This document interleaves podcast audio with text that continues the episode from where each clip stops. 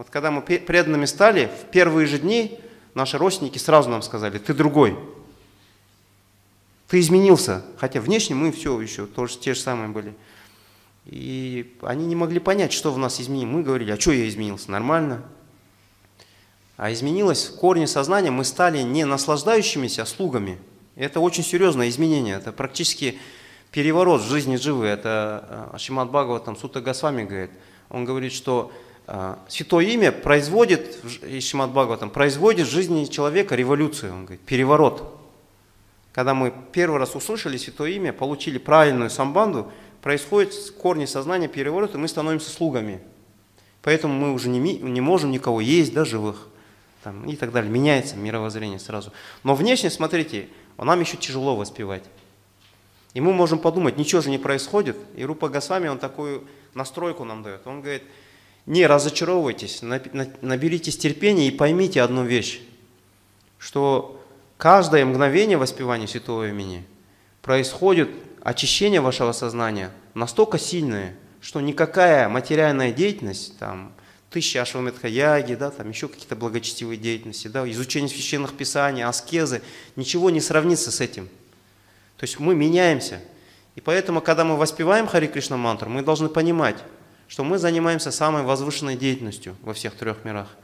И по этой причине я не должен расстраиваться, когда у меня получается невнимательно воспевать. Я воспеваю, у меня ум беспокойно, допустим, сегодня о чем-то думает. Да?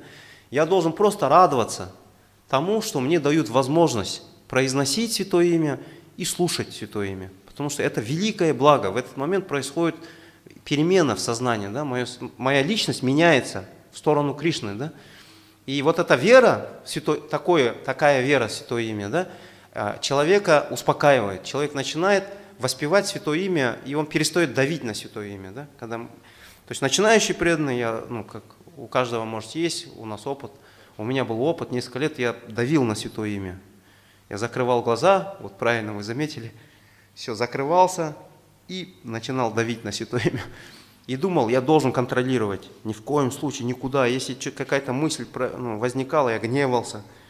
Я там анализировал, откуда эта мысль вышла. Надо это все, ну, знаете, везде все это очистить, все дыры закрыть, чтобы... И после 16 кругов у меня просто голова болела. Я открывал глаза, у меня там все, череп раскалывался, все там. Тяжело было. Но я думал, что я прогрессирую благодаря вот что-то происходило, я думал, наверное, это я делаю. Но мы тут ни при чем. Сколько не напрягайся, Святое имя не подчиняется нашим вот этим действиям, да? Разум наш пытается. Святое имя свободно от всего. Святое имя может ответить только на нашу веру, шрадху. Бхакти только может, ну, как бы, э, только на бхакти отвечает Святое имя. Святое имя не отвечает ни на карму, ни на гьяну, ни на йогу, на нашу психологию, еще чего-то. Мы не должны притворяться, что мы там пытаемся там лилы видеть там в святом имени. Мы должны просто слушать. С верой каждую, ну, пытаться слушать.